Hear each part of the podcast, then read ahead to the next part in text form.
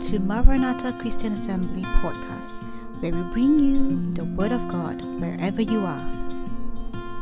We pray that you be blessed by God's Word this week.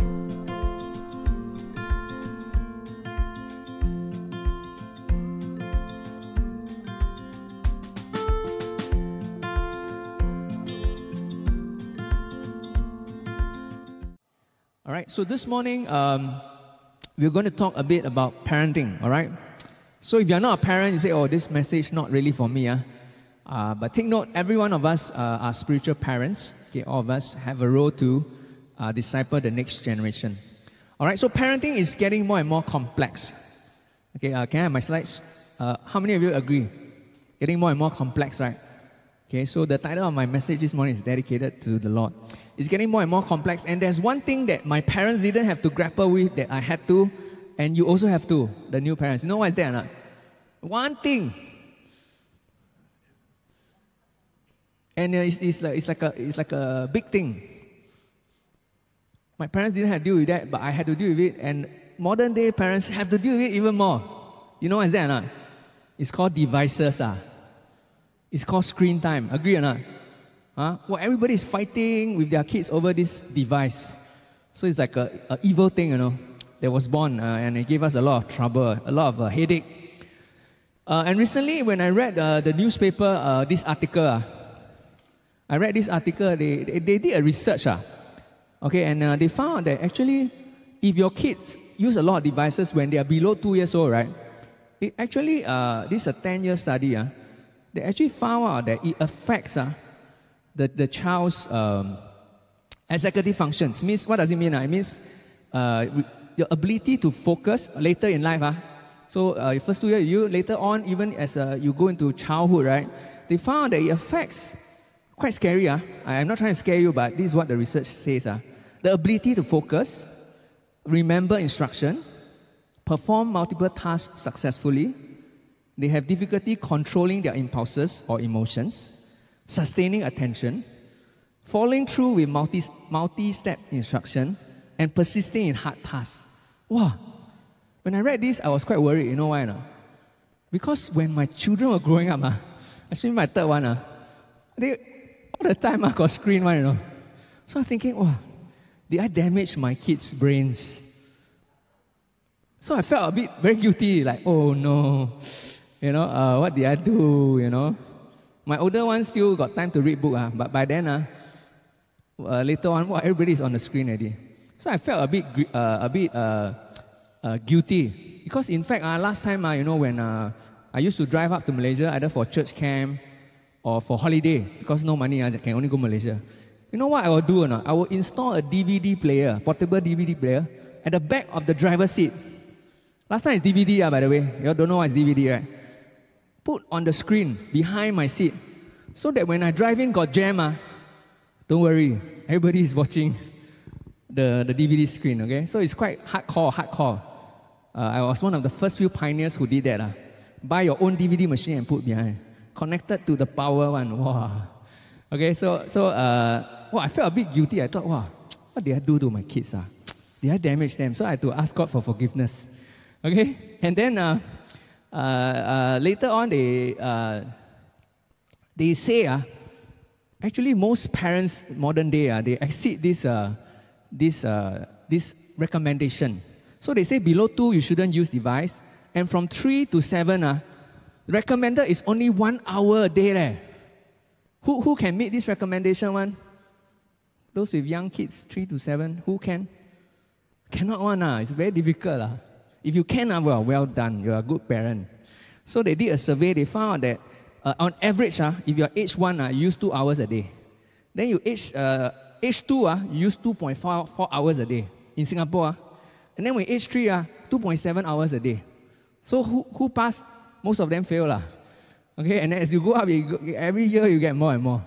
Okay, so uh, uh, they say there's, uh, it, it will lead to, you know, addiction, social skill, you know, or, or laid back lifestyle, you know, and, and, and so, wow, quite scary, right? So they recommend physical activity, lah. don't just look at the screen. So I think there's validity in, in some of these things. Uh, we should really limit and not uh, overdo it. Uh, but as of right now, all the parents here are very guilty already, right? Huh? You feel like, wow, why did I do that? So I cannot meet the one hour. I also cannot. Huh? So, but recently, uh, the most recent news, uh, uh, I think, give us some comfort. Okay, he says uh, this, this uh, latest one, uh, latest one, just came out this week. They say, uh, don't stigmatize the use of devices. Wow, thank God for this article. Uh. So because they know parents are guilty enough, you know, they, they feel like killing themselves already, then this article come out. Okay, don't stigmatize means uh, uh, uh, think of devices as an experience rather than just a negative thing. So seeing as a t- seeing as a tool for education purposes. So uh, it can be educational. Okay, so like uh, they say Sesame Street uh, and Daniel Tiger. I have never heard Daniel Tiger. During my time, got no Daniel Tiger. All the young parents will know. Okay, so there's some educational uh, value. You can also use devices to for social bonding. Okay, like playing games together. So don't just look at the number of hours of screen time as a guide, uh, but uh, try to put in other things. Okay, uh, to your your children physical activity, you go out, exercise, play games, board games, everything. So you should limit, but at the same time, don't be guilty if you exceed.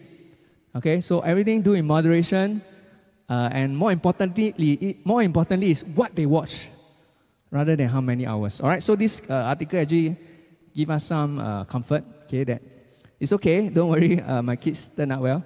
Uh, not too bad, I think. I hope I didn't damage their brain.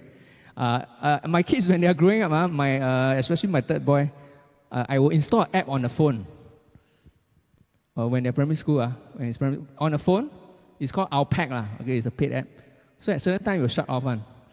Then, uh, now, now he's in uh, secondary school. Uh, his computer at certain time will shut down. So I don't have to fight with them. Uh, you know, and uh, if they do the work, then I can unlock. Yeah, so, so you must make use of devices to control screen time. All right, don't need to fight them. Just when they finish their work, you unlock. Okay, so uh, that's very important, especially for all of us. Very practical. Screen time is the one that we fight with our kids the most. Uh, and, I, and, and we, we are on a Missional God series. We go through the, uh, the whole Old Testament. Okay, so if you have missed it, you can go back to the YouTube to look at it. And then we plan this child dedication service, right? Not knowing, uh, uh, that actually the passage that I'm going to preach today is very in line because the passage is uh, the, the, the, the, uh, the, the Bible passage that we are stopping at is actually First Samuel. And what's happening in First Samuel? Hannah is dedicating Samuel. I was like, wow, so soon, uh, must be God. Uh. How come the message just nice uh, talking about dedication of children? So it's a, it's a wonderful uh, passage to teach us actually how do we, uh, the do's and don'ts Okay, the do's and don'ts of uh, nurturing our children, nurturing the next generation. All right. Uh, so, so the context is basically uh, in the book of Judges. Okay, we talk about the book of Judges where it was a very dark time. Samson was the last judge, uh, and uh, and uh, it, it, was a period where everything was was a very decadent period in the nation of Israel. And then last sermon I talk about Ruth. Ruth is a bright example where God is still working. Uh, and today we're going to talk about, uh, we're going to First Samuel. Okay, First Samuel is, um, uh, is also a very interesting passage because First Samuel actually talk about Eli. Okay, Samson was the last judge in the book of Judges. Eli is the high priest and also the judge uh, in the book, book of First Samuel. All right, and uh, Eli is about to pass the baton to Samuel. Okay, Samuel is, is a very good priest, prophet, and also a judge. Okay, and Samuel later on, he's the last judge. He's going to pass on the baton to kings. All right, so that's the context. Uh, and, and when we talk about judges, it's basically not the judge in a, high, uh, in a civil court. Huh? Judge means like, a, like a village chief. Okay, so they had all these village chief, and Samuel is the last uh, village chief, but he's the best village chief because he's the one who actually had national influence. Some of these uh, village chief only had regional influence. So he, Samuel is a very important person uh, in the book of, uh, in, the, in, in the history of the nation Israel. So this morning we are going to look at uh, basically this big idea how we actually need one another to nurture the next generation okay, for God's purpose. We need one another. We cannot do it alone. Because there is a saying, uh, it takes a village to raise a child. All right, and uh, this story basically starts with First Samuel actually starts with uh, this man. His name uh, is called Elkanah. Okay, Elkanah has two wives. He has two wives. Uh, one is called Peninnah. Peninnah. Okay, Peninnah has has a lot of children, but he has another wife called Hannah. Okay, uh, he loved Hannah a lot, give her double portion, but Hannah cannot conceive. Okay, so every year Hannah will go to the temple and start crying, asking God, you know, uh, for a child. But for many years, God has closed her, her womb. All right. So from this passage, we want to learn uh, basically three things about how to nurture the next generation for God's purposes, the do's and the don'ts. All right. So the first thing we can learn uh, from First Samuel is God's part. Okay, about God's part. God has a part to play in our children's life, uh, and that's why we need to dedicate our children to God and His service. So many times people thought child dedication is asking for a special blessing uh, from God, as if uh, I pray there's a bigger difference. No, no, no. So the first thing about child dedication service is we are dedicating our child to God and his service. Okay, that's the first thing. Uh, we see in 1 Samuel chapter 1, verse 11, uh, Hannah is getting desperate. Okay, she didn't have a child for a long time, and Peninnah is always laughing at her. Hey, how come you don't have children? Uh? How come? Uh? So the second wife is always laughing at her. So Hannah made a vow. She said, Oh Lord of hosts, if you indeed look at the affliction of your servant and remember me and not forget your servant, and will give your servant a son. I will give him to the Lord all the days of his life, and no razor shall touch his beard. Okay, what does it mean? So basically, Hannah is very desperate, and uh, she makes a vow to God that if God grants her this request and opens her womb, she will de- uh, dedicate this child to a Nazarite. Okay? Nazarite for the service of the Lord all the days of his life. What is a Nazarite? A Nazarite is basically somebody who is set apart to serve God for a period of time only. Okay, but for her, she said whole life. For a period of time, they cannot uh, drink alcohol. Okay, they cannot cut their hair, and they cannot touch a dead carcass. Okay, so these are three things to show they are set apart. Uh, a, a, a, time of priesthood uh, to God. But uh, Hannah made this vow. He said, "I will let this boy be a Nazarite for all his life." So uh, that was her vow to the Lord. So after she prayed that vow, uh, what happened? Uh, this um, Eli, the priest, the high priest, said, "Oh, God will grant you the request." Okay, so Eli affirmed her prayer. God will give her the request, and the boy is born. A miracle happened. Nine months later, uh, Hannah is uh, Hannah gave birth to Samuel. Okay, Samuel basically means the name means the Lord has heard her prayer. All right. So uh, Samuel is born. Okay, and it says, For this boy I prayed, and the Lord has granted me my request, for which I asked of him. So I've also dedicated him to the Lord. As long as he lives, he is dedicated to the Lord. And he worshiped the Lord there. Okay? So uh, Hannah dedicated this child. Okay? As soon as he is weaned, it means uh, one year, one year plus. As long as, as he's weaned, Hannah brings him to the temple and say, God, I give him back to you. Okay, so the word dedicate here means to set apart for sacred use. Okay, uh, and uh, the word dedicate also means you have given me a gift. God, I am lending it back to you for your use. Okay, that's what it means. Uh, you, you, see, you see, Hannah, when she received this child, she must be very, very happy. Okay, can you imagine? Pray for so long, the child comes. Uh, she has an option either pretend that she forget about the vow, or she uh, she can say, "Ayah, maybe later on, uh, he's still young." Okay, he, she could have done that, but she didn't. As soon as he's one or two years old, she brings the child, go back to Eli, and gives the child to Eli to learn from Eli how to be a priest. Okay, and uh, Eli will stay there for the rest of his life. Okay? Can you imagine you have a one, two year old ch- child, right? And then you decide to put at a religious boarding school for the rest of his life. Can or not? How many of you can do that? Wow, takes a lot, huh? So Hannah is a very dedicated woman who is a, a woman of her word, and she did that. And because she did that, uh, Samuel was able to uh, learn from Eli. Samuel was able to develop his, his calling, and he became one of the best uh, priests, best prophet, and best judge ever in the history of Israel. Okay? And uh, he managed to fulfill his calling, his potential, because Hannah released him to the Lord and allowed God to parent Samuel instead of her. Okay, she realized that God can do a better job. Okay, and, and she releases the child to God. So, so in dedicating, that's what we're trying to do. We are trying to, to, to say, uh, uh, I want to be a good parent, but God, you are a better parent. You know your child better than me. Your plans are better than my plans for the child.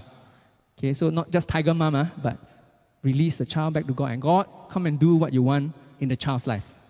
Uh, my three children are all very different. Uh, if I, my, my plans for them uh, is liao la, okay, because they have other plans, they have other gifting and other wiring. I have to release them to the Lord and say, God, come and do what you want in their lives. And the Lord actually uh, rewarded Hannah. Even though she gave up one, uh, you know how many the Lord give her back? Uh? The Lord gave her an additional three sons and two daughters. Okay, the Lord rewarded her for her faithfulness. All right? So many of us may say, Ayah, thank God when my child is born, I didn't make that vow. Right not? Ayah, don't apply to me. Uh. I don't need to give my child for full time Christian ministry because I never say what, I never say that. Okay?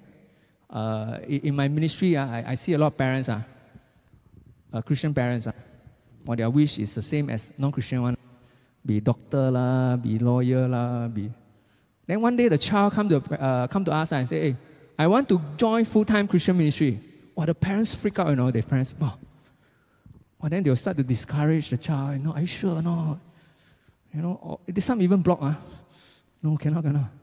Okay, because why? They are not ready to release the child for God's service. They, they want the child to, to, to study well, do well in society, just like anybody else. Because they don't have the concept that actually the child is God's gift for them, but it actually doesn't belong to them. They are just managers for God, this child. The privilege to nurture this child on behalf of God. Uh, and the Bible tells us that uh, we are all supposed to as living sacrifice. Remember? Every one of us a child. Okay, they're supposed to be that living sacrifice. Uh, so, so Hannah's prayer is our prayer. Our child, our child belongs to God, and we need to present him to God because God will do a better job. Uh, and even though every child is a gift, okay, he says a heritage, a reward, but this gift, we must thank God for it, but we are taking care of the child on behalf of Turn the child back to God. All right. Change my, uh. Thanks, Josh. We need to return the child back to God. Even though it's a giver, just let us use that because when we pass away, everything we have belongs to God anyway. We cannot take anything. Uh, and, and, and they are not here to fulfill our dreams, you know, to be a successful person. They are here to fulfill God's dreams. Uh, the purpose why God asks us to um, be fruitful and multiply. Okay, so in, in today's context, uh, a lot of people actually, a lot of parents actually don't want to give birth to children. Why? Because they still want to travel to Europe as a couple. They want to do their own things. They would rather adopt a dog than to give birth. Now it's a trend. Uh. Now it's getting very popular because what children are very troublesome. Uh. Then they hear, what the investment is $1 million every child. Wow, then the return's not guaranteed one. So better not. lah. So better invest in ourselves. Okay, but the word of God tells us this. Uh, it says uh, in, in Genesis chapter 1, verse 27, it says, God created man in his own image. In the image of God, he created him, male and female, he created them. God blessed them, and God said to them, Be fruitful and multiply, and fill the earth, and subdue it, and have dominion over the fish of the sea, and over the birds of the heavens, and over every living thing that moves on the earth. Okay? So many times when young adults tell me they don't want to give birth, I will quote this verse, I'll quote this passage. And then they'll say, Are you sure or not, Pastor? I say, Yes. It's a command. Be fruitful and multiply. But it's not for your own dream. It is so that God will multiply image bearers on earth. What is image bearers? Means God wants to see God representative on earth. So that they will do his will, they will manage and govern the earth well for his glory. All right, so our children is not for our own, own agenda, it's so that God's representative is spread all over the earth. Okay, to represent him and point people back to God. Okay, so we are, we, we are like Hannah. We need to lift up our children to, and say, God, bless them, use them, fulfill the greatest potential that they will know you and they will carry out your calling. That's the most important thing. Okay, uh, we need to lift them up and surrender them back to God. Uh, so, so in this dedication service, that's what you're doing. You're giving them back to God. So if today, maybe some of you want to pull out, uh, because after you hear this, oh yes, oh yes, better take out my name. Sorry, the slide I already put there already. So yeah, yeah. So you're giving back God. God, what you want to do with this child, up to you. Okay, Lord gives, Lord take away, but blessed be your name, O Lord. Whatever happens, okay, to this child, he belongs to you. Okay, that's what we're doing. Uh, and uh, uh, Jesus himself was dedicated to the Lord. Okay, when he's born, even Jesus, uh, the parents bring him to the temple and uh, give him him up to the Lord's service. And at the temple, he met uh, this guy called Simeon. Simeon saw the baby said, Wow, before I die, it was my request to see the Messiah. So Simeon saw Jesus and began to prophesy, pray over Jesus. Okay, later in the service, we're going to also ask the parents, the grandparents to pray over, prophesy that God's calling and destiny be fulfilled in the child's life. So we dedicate them that they will fulfill God's agenda. Jesus himself, you know, uh, normally when the children are all very noisy, right, we get very distracted in service, right? Hey, why so noisy are the children? So the disciples also try to remove the children. But Jesus, what did Jesus say? Jesus said, uh, don't, don't remove them. Okay, the, the children were brought to him, to Jesus, that he might what? Lay his hands on them and pray. Okay, uh, uh, the disciples uh, rebuked the people, but Jesus said, Let the little children come to me and do not hinder them. For to such belongs the kingdom of heaven. And he laid his hands on them and went away. Wow. So Jesus welcomes children. Okay, we find them uh, noisy, a nuisance, but Jesus welcomed them. And not only does he welcome them, what does he do? He lays his hands on them. He prays for them, he blesses them. So that's what we're going to do as well in the service. We want to ask God's blessing to come on them. Okay, not just sacrificing uh, to, to, to, to, to Jesus, Jesus uh, we're asking God to bless them. All right, uh, to bless their life, to, to protect them. So that's what we're doing. And, and, and in this passage, he tells us that the kingdom of God belongs to such as this. What does it mean? Okay, it basically means that uh, as, as, as children, if anything happens to them, okay, they automatically belong to the kingdom of God. Anything that happens to them, okay, they belong to the kingdom of God.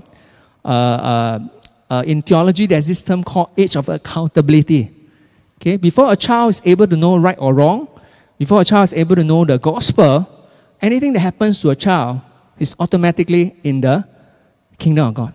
Okay, so he's secure, and we all must be like a, a, a, a child, trusting in God. Okay, and, and, and God brings us uh, into his kingdom. Okay, so, so that is what it means. The kingdom of God belongs to them, he welcomes them. Uh, so this morning, we need to surrender them back to God, allow God to bless them, allow God to use them for his service. Okay, so that's the first point God's part. We need to surrender our kids back to God. Second point is what I call the parents' part. Okay, there's a God part and there's a parent part. The parents' part is that we need to nurture the next generation. It is our responsibility. Uh, and uh, Eli himself, he's the high priest, he's the judge in Israel at that time. And um, uh, Samuel is supposed to learn from Eli how to be a, a priest. Okay, he's at the tabernacle. Uh, and, but Eli has two sons. Okay, and these two sons uh, are also priests. And they help Eli in his services. But these two sons are, are actually bad priests. Okay, and they do not know the Lord. And this is what they did, okay, these two sons. Uh, it says here, Moreover, before the fat was burned, okay, fat was supposed to be burned to the Lord uh, at, the, at, the, at the sacrifice altar. The priest's servant, which is this, uh, these two sons, would come and say to the man who was sacrificing, Give meat for the priest to roast, for he will not accept boy meat from you, but only raw. And if the man said to him, Let them burn the fat first and then take as much as you wish, he would say, No, you must give it now. If not, I will take it by force. Thus, the sin of the young man were very great in the sight of the Lord, for the man treated the offering of the Lord with contempt. Okay, so in the Old Testament practice, the fats of the animal must be burned as a pleasing aroma to the Lord first.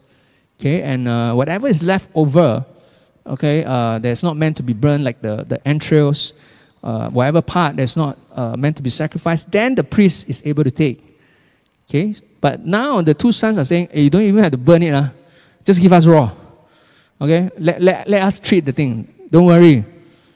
So they end up not even sacrificing the thing, but they're taking the best part of the sacrifice for themselves. And the people are shocked. Hey, I thought that's the wrong practice. No, no, no, no. So uh, they, they were doing things in their own way, and the Lord was very angry with their conduct already. So we see later the judgment of the Lord coming upon Eli and his family. Uh, it says here in uh, 1 Samuel 2 29, it says, uh, God is saying to Eli, why do you scorn my sacrifices and my offerings that I commanded for my dwelling, and honor your sons above me by fattening yourselves on the choicest parts of every offering of my people Israel? Verse 34 And this shall come upon your two sons, Hophni and Phinehas, shall be a sign to you. Both of them shall die on the same day. Okay? So very, very serious. Okay? Very, very serious. They have taken the things of God very lightly. And here God is telling Eli, You'll be judged because you have placed your two sons above me. Okay? They have he has placed his family, he's placed his children above the Lord uh, by allowing them to continue in this bad practice. So we see in the, in the book of uh, 1 Samuel, Eli does rebuke them, rebuke the two sons, but he didn't remove them from the position. Okay, uh, he didn't stop them uh, in this practice. And we, we see here, not only did he, did he not stop them, he himself was benefiting from what the sons did. Okay, he participated. He took the best part of the, pre, uh, the, of the sacrifice for himself. And the Lord says both of them will die on the same day. And it came to pass that actually the both sons died on the same day. Eli also died on the same day. Okay, God's judgment came over them. And basically it tells us that God takes this very seriously. We do not take the things of God lightly. And Eli failed to discipline and to disciple his children. Okay, very serious. Uh, and, God had to judge him for that. Okay, so um, maybe some of us here say, hey, but I, I, Pastor, I'm not a church leader. It's okay. Uh, you know, I'm not a spiritual leader. Okay, but the truth of the matter is we are all spiritual parents. Uh, I already said we are all, uh, especially if you are, you are the head of the household, you are the father, you are the mother, you have a responsibility to discipline and disciple your kids. Okay, it is in the Word of God. It is you are the spiritual leader in your own home. So God expects us to love, to discipline, and to disciple our children. Uh, and, and we have to answer to God at the end of the day. Uh, Proverbs 22, verse 6, it says, Train up a child in the way he should go. Even when he's old, he will not depart from it. Train up here means to develop a child's behavior and character through instruction and practice. When we lay that foundation, uh, is less likely, okay, not guaranteed, but it's less likely that they will depart from it. Their character and their faith uh, is, is more likely to be formed. All right, so we need to discipline. Okay, training has to do with discipline, uh, it has to do with discipleship. Uh, but let's look at discipline first. How do we discipline our kids? Uh, and and I, I find this uh, model quite, quite helpful, quite useful. Uh, it's by this guy called uh, Alan Galinsky. He's a researcher uh, on uh, family dynamics. Okay, and he came up with these six stages of parenthood. Okay, see which stage you are in. Uh. So there are six stages. Okay, the first stage is what we call the um, image making stage. Means you uh, haven't become a parent yet. You are imagining, oh, what kind of parent would I be? Will I be like my, my parents who brought me up? Will, will I be a different kind of parent? So you are forming a vision of what it means to be a parent. Okay, some of us may be going through that. Okay, and the second stage is what we call the nurturing stage. Okay, that's where uh, the child is maybe from zero to two, uh, infancy. Okay, and, and, and during this stage, you know what's the most important? Is the attachment. Okay, so at this stage, uh, you think they don't know anything, uh, but as parents, you must be the primary caretaker because the bond and the security is very important from zero to two. Okay, don't think I'll just give to nanny lah. I'll just give to a helper. No, no, no. At zero to two, you need to develop that strong bond with your kid. Okay. How about stage three? Uh, stage three is uh, authority stage, maybe from uh, uh, uh, two to about six years old. Is where you need to establish the the rules Okay, you are a discipline master. You must tell them what you can do, what you cannot do, what you should do, and what will happen if you do it, the consequences. So, stage three, you need to be a discipline master. How about stage four? Stage four is um, uh, 13 to 18 years old, uh, uh, middle adulthood.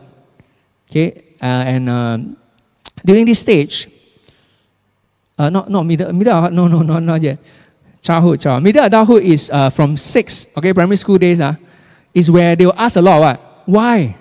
Papa, why must I do this? Why must I do that? Primary school, uh? So your job is to tell them why, explain. A lot of explaining to do. Because they are interacting with different people outside the family, you need to explain why. Okay, of course, stage five is adolescent when they're in secondary school. Uh, 13 to 18 is the stage where they know all the, the rules already. They know. They also know why. Now is how to practice, how to do it. They need wisdom. Okay, okay so at this stage, you are a coach. You're not breathing down a neck, you're giving them space to experiment, giving them space to fail. Okay, and you're just coaching along the side. Okay, that's your role. Uh, and the last stage, when they reach 18 and above. Now, some of us, uh, 18 and above, still trying to be the the the discipline master. Have not? Wrong stage, I mean, wow, 18 already still want to enforce, enforce, then always fight because why? They are not playing their key role. Okay, so you must move on. When they're 18 plus, you have to learn to be a a friend already. Okay, you have to be a friend to them because you are finding out who they are, who are they becoming, okay, and, and growing that relationship as a friend okay, and uh, uh, sharing advice, whether they take it or not, is up to them. So we go through different uh, roles as a, as a child grows up, and we need to adapt and change, okay, as a child grows. And that's how uh, we build up the child, that's how we discipline a child, that's how we love a child as they are growing up. All right, so this is a very good uh, framework uh, in, in how we bring up a child as they go through different stages. All right, so dis- discipline is not enough uh, we also need discipleship. Okay, how do we disciple? Uh, this uh, Billy Graham says this: the greatest legacy one can pass on to one's children and grandchildren is not money, not material things accumulated in one's life, and in Singapore, not academic results. Okay, but rather a legacy of character and faith. We want to pass on character and faith because they last for eternity. Okay, uh, uh, in Singapore, we are concerned about results, concerned about their careers. Uh, we spend a lot of time and money on that, but we fail to invest in their spiritual heritage, invest uh, in their walk with God. In Deuteronomy chapter 6, uh, verse 4,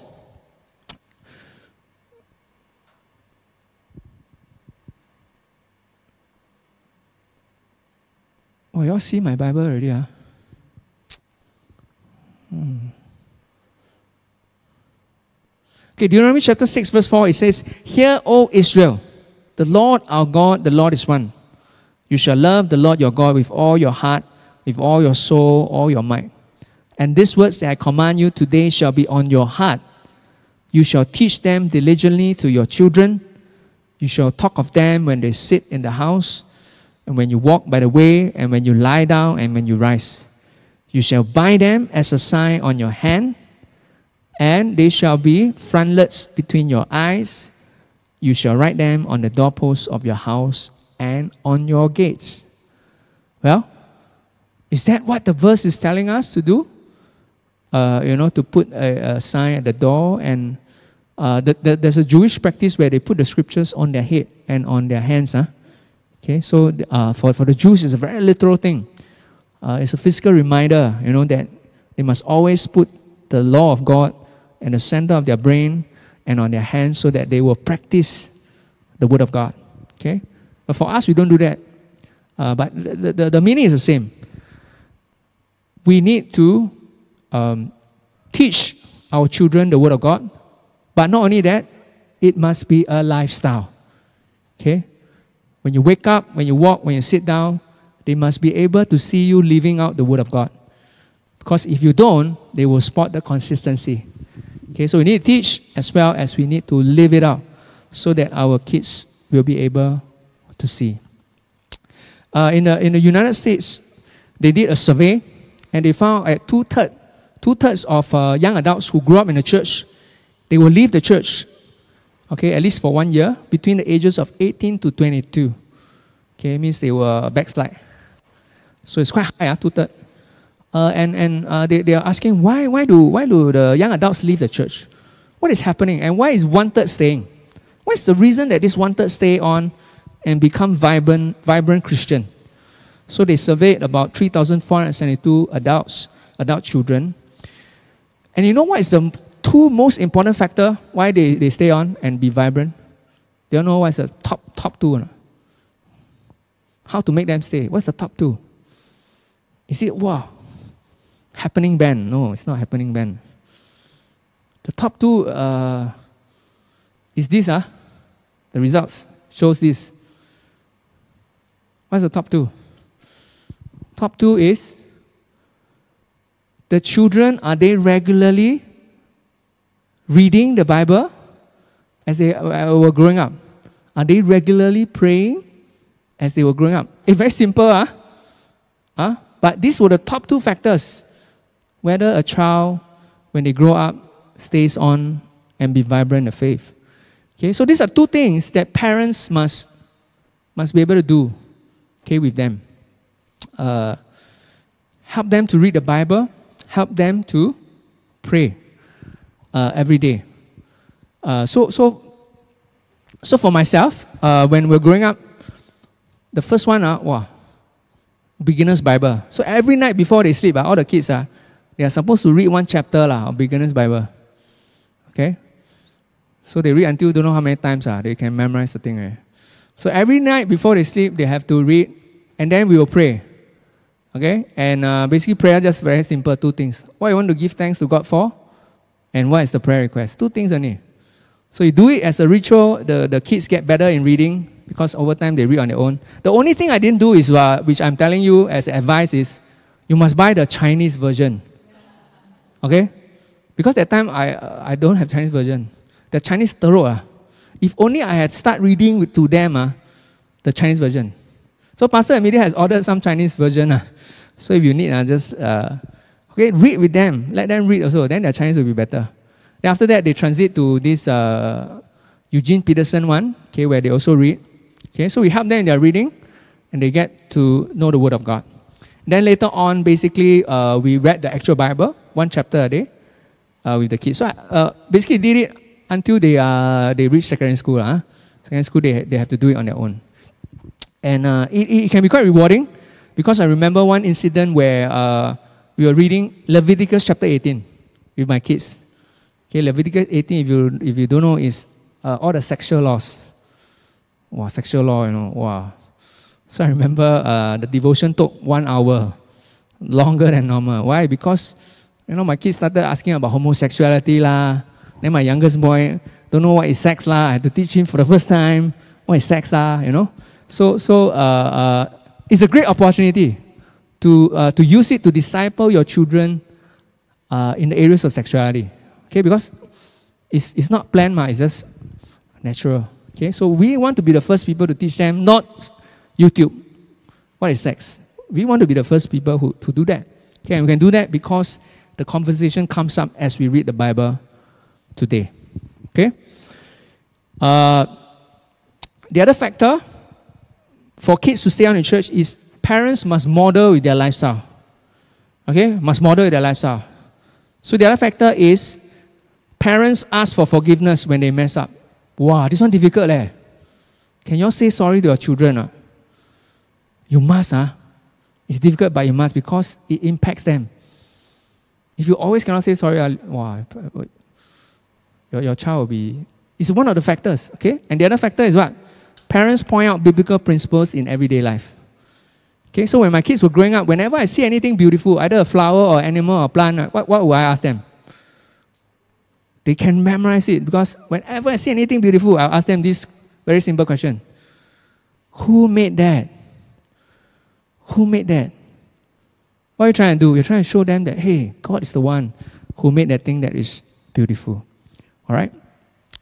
So, uh, one is teach them the word of God. Second, by lifestyle. And the third thing, okay, the third thing. What's the third thing? This is their primary responsibility is to disciple and to discipline. But they are not supposed to do it alone. Okay, they are not here to do it alone. They are here to, uh, they, are, they are not supposed to outsource to the church. They're supposed to do it as a primary person. Okay, the, the church only comes in 1.5 hours every week. It's not enough. Okay, uh, we are here to support them. They are not alone.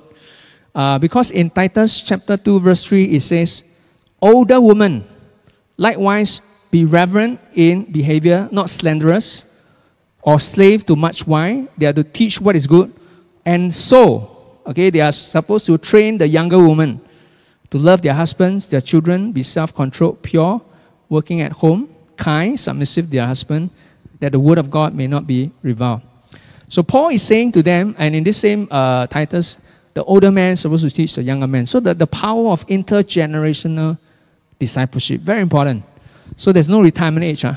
Every one of us who is older, we are supposed to be a living example. We're supposed to be able to pour into the lives of the next generation. And the next generation is supposed to also teach us about their faith.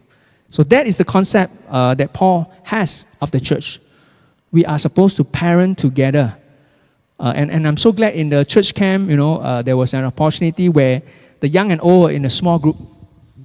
You know, and uh, the young is sharing their faith, the old is sharing their faith, and they're able to interact. So we really hope to have more platforms like that where we can impact each other's faith. And, and my kids were always coming back and telling me, wow, they feel so blessed by the different sharing of their uncle and aunties. Okay, so we have to play a role uh, in the next uh, generation. And uh, it is not just the scripture, it is backed up. One of the factors why children stay in the church as they grow up is because, why? Older, what, older adults intentionally invested in them. This is one of the key factors. Do they know somebody who is older in the church who invested uh, in them? So, Lifeway research found out that teenagers who had five or more adults from the church invest in them during the ages of 15, 15 to 18 were less likely to leave the church after high school. Uh, it's not one adult, five kids. Uh. It is five adults to one kid. So we all have a role to play. Uh, talk to the young people, uh, you know, fellowship with them, get to know them, because your faith actually is important to them. All right. So second part is uh, the parents part. First part is God part, pa- parents part, church part. The last part is what we call the child's part. The child has a part to play as well. Okay? The child has a part to play as well. Okay, let's welcome the children in first. Huh? Some of them are coming in. The child has a part to play. Uh, if, you, if you look at uh, Samuel, Samuel himself was a man of God. Okay, he, uh, he, he, he basically judged Israel and uh, his ministry was a, a great success. But we read later on that his own children, his own children didn't know his ways. Eh? Because in uh, 1 Samuel chapter 8, uh, verse 1, it says, When Samuel became old, he made his sons judges over Israel. The name of his firstborn was Joel. The second son was Abijah. They were judges in Beersheba. Yet the sons did not walk in his ways, but turned aside after gain. They took bribes and perverted justice. Wow. You say, hey, how come uh, sounds familiar with Eli's sons? Uh? Uh, the second generation, like, wow, God, very hard, you know. Why, why, why are they not uh, growing the Lord? What's happening? Even Samuel, such a great man of God, uh, his sons also didn't uh, do well. Uh, and, and then we'll be asking, hey, how come God didn't judge Samuel? How come God only judged uh, Eli? Very strange, right? Uh, in, in fact, uh, you see later on, uh, later on, it says here, the people are complaining. It says, Hey, uh, Samuel, you are old, and your sons do not walk in your way. Appoint for us a king to judge us like all the other nations. Okay, but uh, this thing displeased Samuel when he said, Give us a king to judge us. And Samuel prayed to the Lord. And the Lord said to Samuel, Obey the voice of the people in all that they say to you, for they have not rejected you, but they have rejected me from being king over them.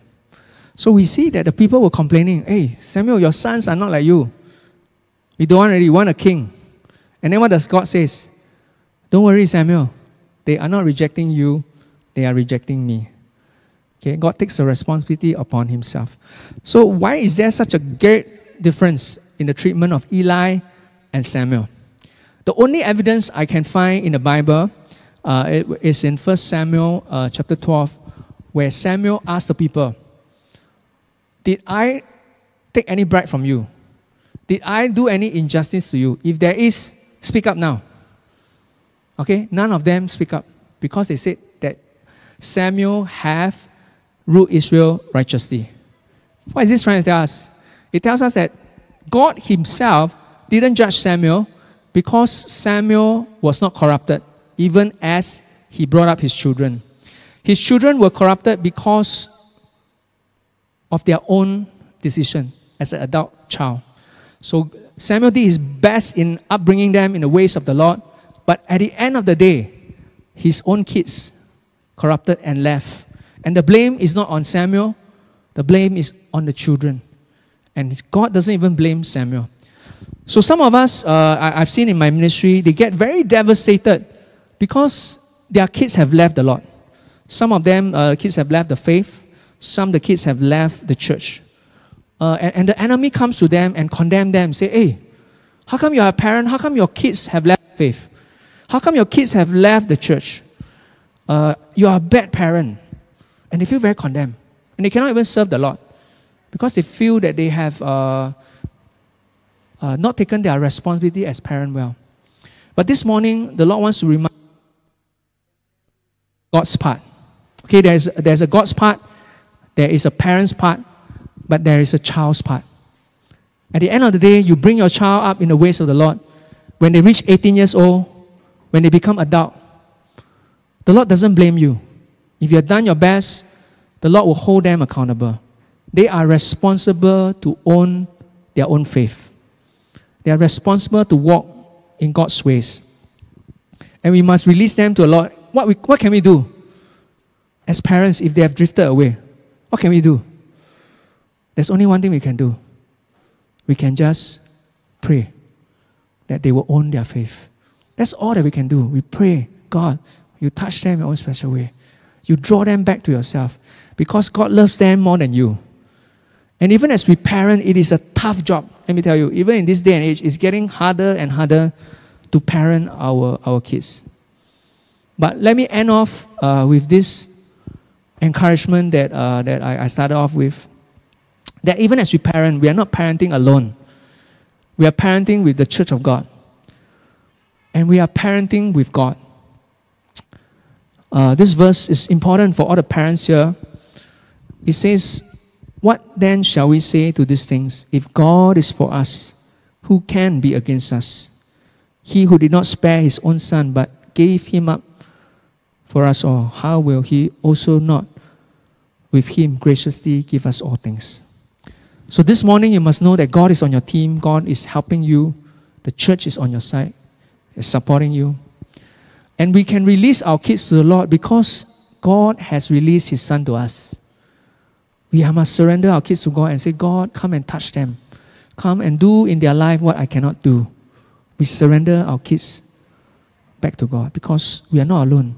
God is with us, and God can touch them and bring forth the best in them beyond what we can do. I want to invite the worship team to, to, to just come forward. Even as we close this service, we want to really pray for our children. We want to pray for the next generation. So if you, if you don't have a biological kids, let's pray for the next generation. If you are youth, if you are a, a, a, a child, pray for yourself. We want to pray for the next generation uh, right now. We ask God to touch them in ways that we cannot. As we surrender our kids to God, we say, Lord, may they own their own faith.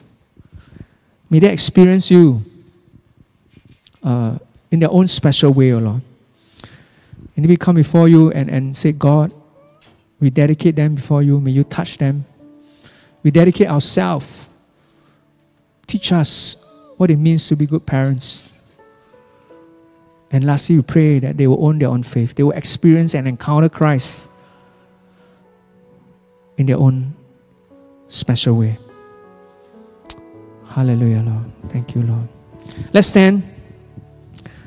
Uh, because of time, I'm not going to sing the closing song, but we're going to pray for, for the next generation, all right? So wherever you are, just begin to first lift up your own kids before God and say, God, I, I dedicate my kids to you, O Lord. Begin to pray for yourself as parents. We're going to pray for, for us as a church that we will partner with parents to disciple the next generation. And lastly, begin to lift up any wayward child that has gone astray and say, Lord, come and touch them in your own special way. Come, let's pray. Let's pray. Hallelujah, Lord. Father, we lift up our children before you, O Lord. Hallelujah, Lord. Father, we lift up our children before you. The gifts that you've given to us, you've entrusted us to pastor these kids, oh Lord. Oh, what a great privilege, oh Lord. They are blank sheets of paper, and you have entrusted us to write on their lives. Give us your wisdom. Forgive us, O Lord, if we have parent wrongly, O Lord. Forgive us if we have failed in so many ways, O Lord. But we lift them up before you because you are a better parent, O Lord. You know them better than us, O Lord. You have a calling and destiny upon their lives. And we ask, O oh Lord, let that be fulfilled beyond all else, O oh Lord. That they will know you as their Lord and Savior. They will encounter you as the God of their lives, O Lord. So we lift them up before you. Every child, every next generation, we lift them up before you, Lord. Touch them in your own special way, O Lord. May they know that you are real in their lives, O Lord. Hallelujah, Lord. Anoint them right now with the Holy Spirit.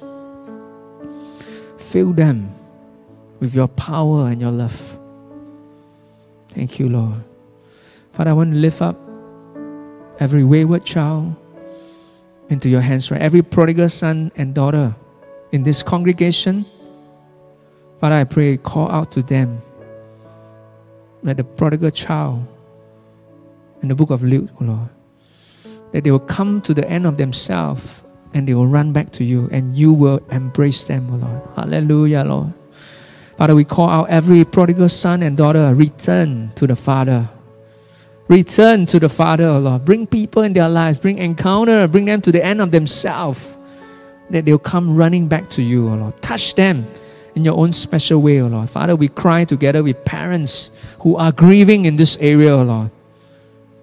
We want to affirm them that we are with them, O oh Lord. Hallelujah, Lord. May you release them from the guilt and the condemnation of the enemy May they be set free to serve you and worship you again. As you affirm them that they have done their best, that you are for them, O oh Lord. Hallelujah, Lord. That they have not rejected uh, uh, them, but they have rejected God. Father, we pray as a church that no parent will parent alone. Help us to be co laborers, partners with these parents, O oh Lord. As they bring them to Sunday school, children ministry, and the youth ministry, help us to do our part to disciple them, to be good role models, to take an interest in their lives, O oh Lord. Help us to invest in them, O oh Lord. So we lift them up before you as living sacrifice. Consume them, touch them in your own special way, Lord. We lift them up before you, Lord. Hallelujah, Lord. Do what we cannot do, Lord. So we pray and ask all this in Jesus' name. Amen. Amen. Please be seated.